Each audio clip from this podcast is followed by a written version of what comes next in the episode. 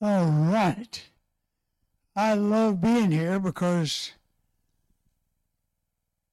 your pastor is like another son to me, and I love him with all of my heart. And we have conversation probably at least once a week, do we not? And I enjoy every minute of it. And I love you. You are a wonderful, wonderful people. One of the greatest interim I've enjoyed has been at this church. And thank you for the privilege of that and for the privilege of preaching this morning. Take your Bibles now, and if you will, turn to Malachi.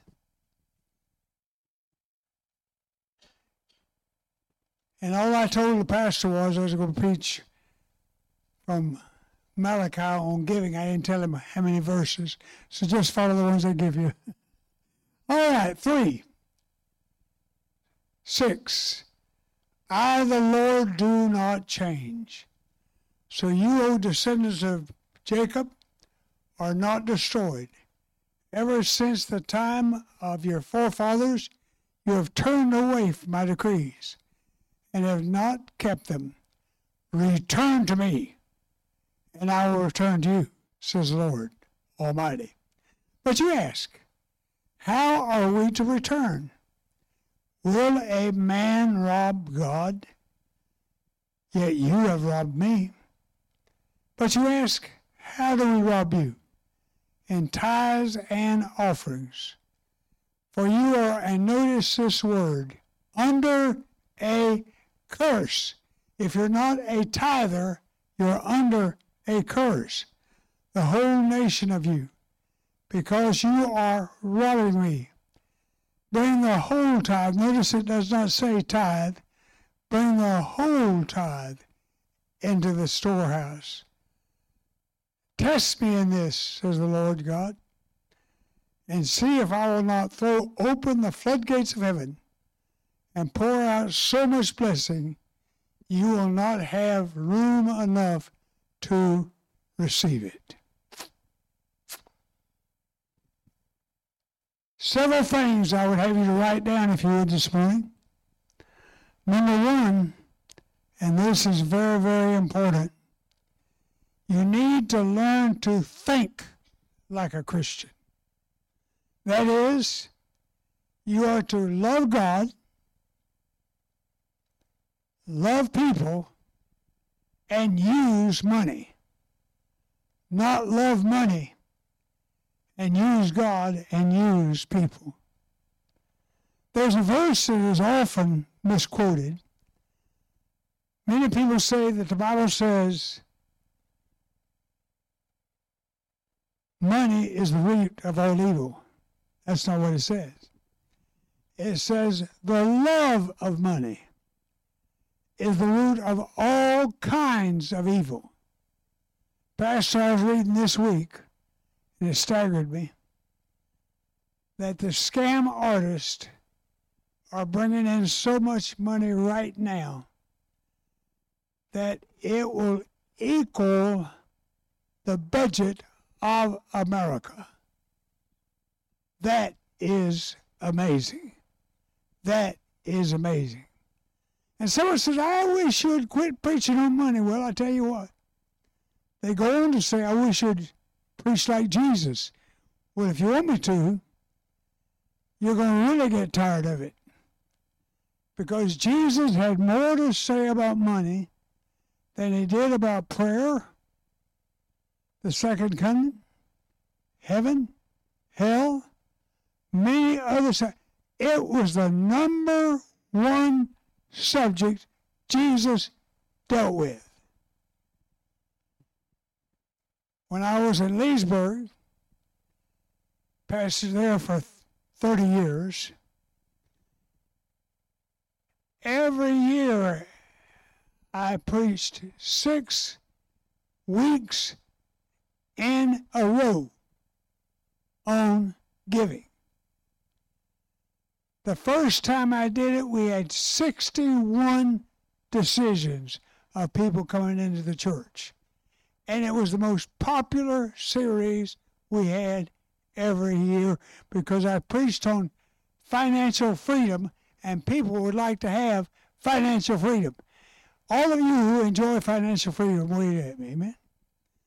How many would like to have financial bondage? Would you wave at me? But secondly, you need to learn to work like a Christian. I love work. How many of you love work? Wave at me. How many of you don't love it? Wave at me. I have loved it ever since I was a boy. When I was a teenager, I threw watermelons in Oxford every summer. I mean, they would tote them to the turn row. The truck would go up and down, and it was my responsibility to throw the melons up on the truck and someone catch it. And you did not stop. I'm talking about up and down, up and down, and I loved it. You know why? They were paying me to build up my muscles. Huh?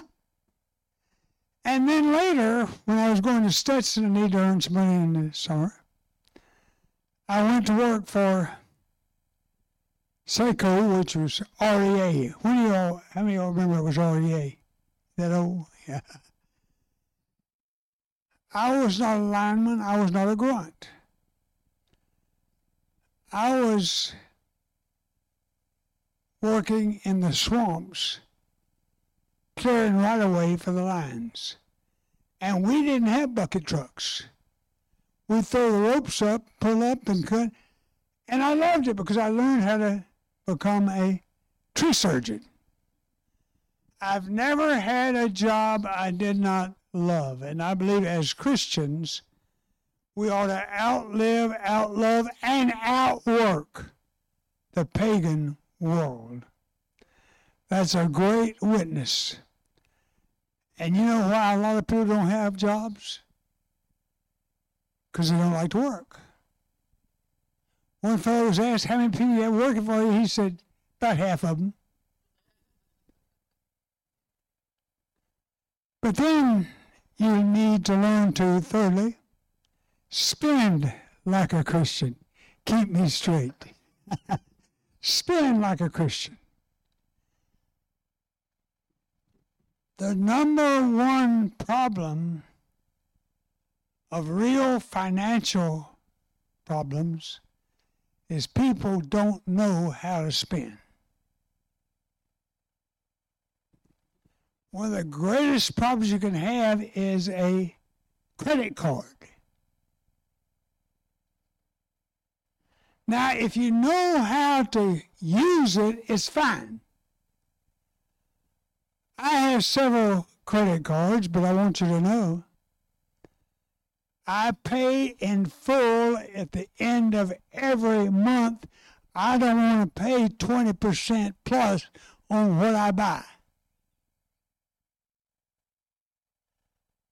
But you won't believe, now, not in this church, but a church is far, far away. There are people that owe twenty and thirty and forty thousand dollars on a credit card. There's a Greek word for that. Stupid. Stupid. But it is so easy to do it. And they do everything they can to get you to do it.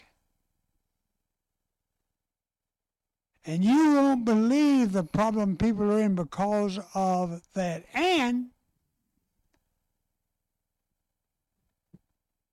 not on the credit cards, but you need to avoid envy buying. You like your house until your best friend gets a new house. Now all of a sudden you got to have a new house. You like your car until your best friend gets a new car. Now you get a new car. Now the best thing to do is paint your house, clean it up, and wash your car and use it. When I was in Zephyrhills as pastor, That's the last time I made a car payment was in 1967. We needed two cars because my wife needed one. I needed one, but I let her have the car, and I got a bicycle. And I rode 12 miles to a hospital to visit. And you say, boy, that's rough. No. I was staying in shape, didn't have to spend money on gas, and enjoy doing it. My hearing, you know, when you're 86, your hearing's not too good.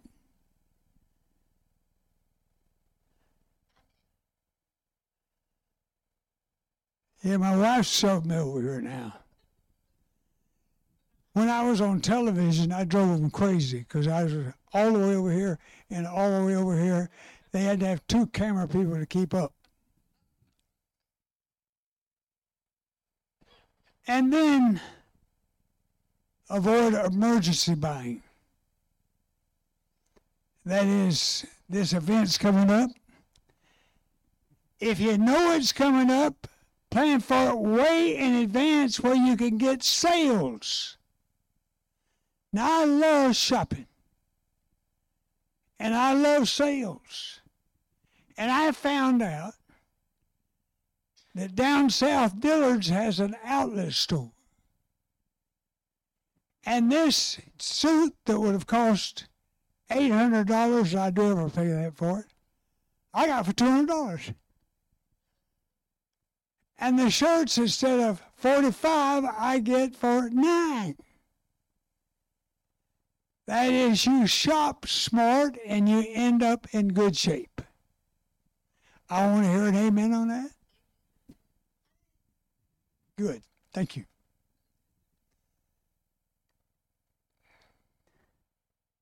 And then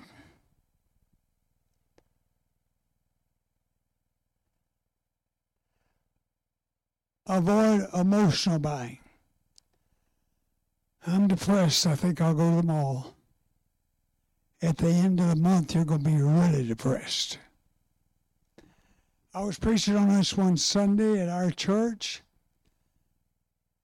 and a lady in our church the Saturday before had been depressed and had spent $800 on clothes. She listened to the sermon and actually paid attention. Isn't that rare, Pastor?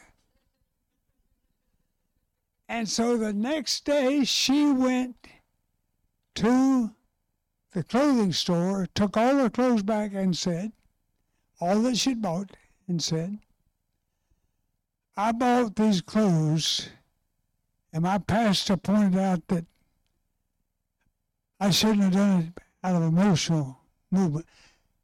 And I'd like, there's nothing wrong with them, but I'd like to bring them back. And they took them back. And she now, because of her proper spending, is a millionaire. She learned to spend a right. Then we need to learn to give like a Christian. Here, Malachi talks about tithing. And I want you to know that a tithe is 10% off the top. 10% off the top. And someone says, well, now, that's Old Testament, not New Testament. You haven't read the New Testament. Jesus said, These ought to have done, talking about justice and mercy, and not to leave the other undone. That is, you must not leave the tithing undone. And you're going to find several things happen when you tithe. If you're not tithing before, first of all, you're going to be surprised at the joy you have from complete obedience. And I can tell you, Christians need joy. Have you ever stood here where I'm standing and looked at the congregation? I got the joy, joy, joy down in my heart. It must be way down because it's not on the faces. One of the greatest witnesses we can have is be a joyful Christian.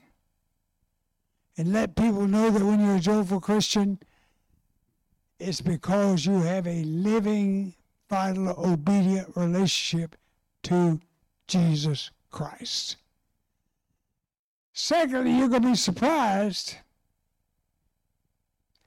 at how God will meet all of your needs more effectively with nine tenths than he did with ten tenths. When I was very, very young in the ministry and I was in New Smyrna Beach, had a young couple accept Christ and they were on fire. They were radiant Christians. One Friday, the young man called me and said, Pastor, I'm getting ready to write my check to Jesus. But I want you to know if I write this check, I cannot buy groceries for my family. What should I do? Well, I was young in the faith and did not have the faith I ought to have. And I said, Boy, you get groceries for your family. And he, a young Christian, said, Nope. The Bible says God's going to take care of me. I'm going to write the check. Scared me to death. I was thinking about those kids hungry, family having no food. And he wrote the check. The next day he called and said, Pastor, you won't believe what happened. He wasn't far off. Our next door neighbors were moving to Kentucky and they came over, did not know that we even had a problem. And they said, We got a freezer full of food and a refrigerator full of food, and we can't move all this stuff. Can you use it? And it was over 10 times the amount he could have bought with that check. And God taught me a lesson as a young preacher to never doubt God taking care of our needs. I knew it personally because my salary at that time was 3600 a year. That was total. With a wife and three kids. And you say that was back in the dark ages. No, that was in a time when the guys at the Cape were making $30,000 a year. But I want you to know there wasn't a time that we did not have our needs, not greeds, but our needs met. And that just reinforced what I had read in God's Word over and over and over again. Do you know why some people who profess Christ are in bad trouble financially all the time? Because they don't tithe, and the Bible says they're under a curse. And when they're under a curse, they're in trouble.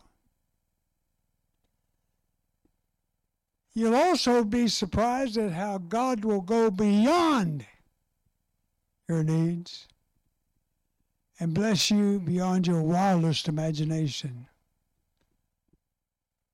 I would have never have known, and I, even when I went to Leesburg, after 16 years of service, my salary was 25,000 a year when I started.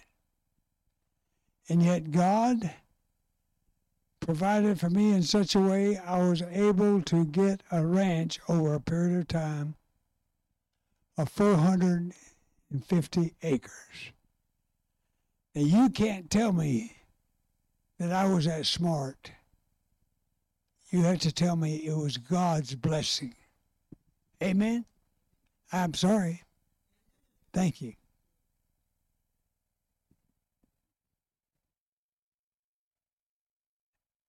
And at 86 years of age, it's been years since I've owed anything on anything. Because God has provided beyond your wildest imagination.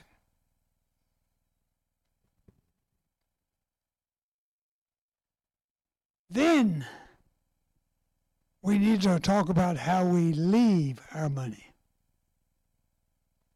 How many of you consider Jesus the first love of your life? Let me see hands real high. He's the first love of your life. Okay. Now, if he is the first love of your life, should he be in your will? I'm not saying how much, but should he be in your will? Many of you think he ought to be your maybe not have thought about it, but you think he ought to be in your will. Way there, right? Real high.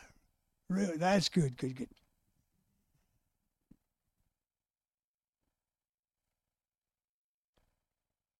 My wife and I made a commitment because God has blessed us so much,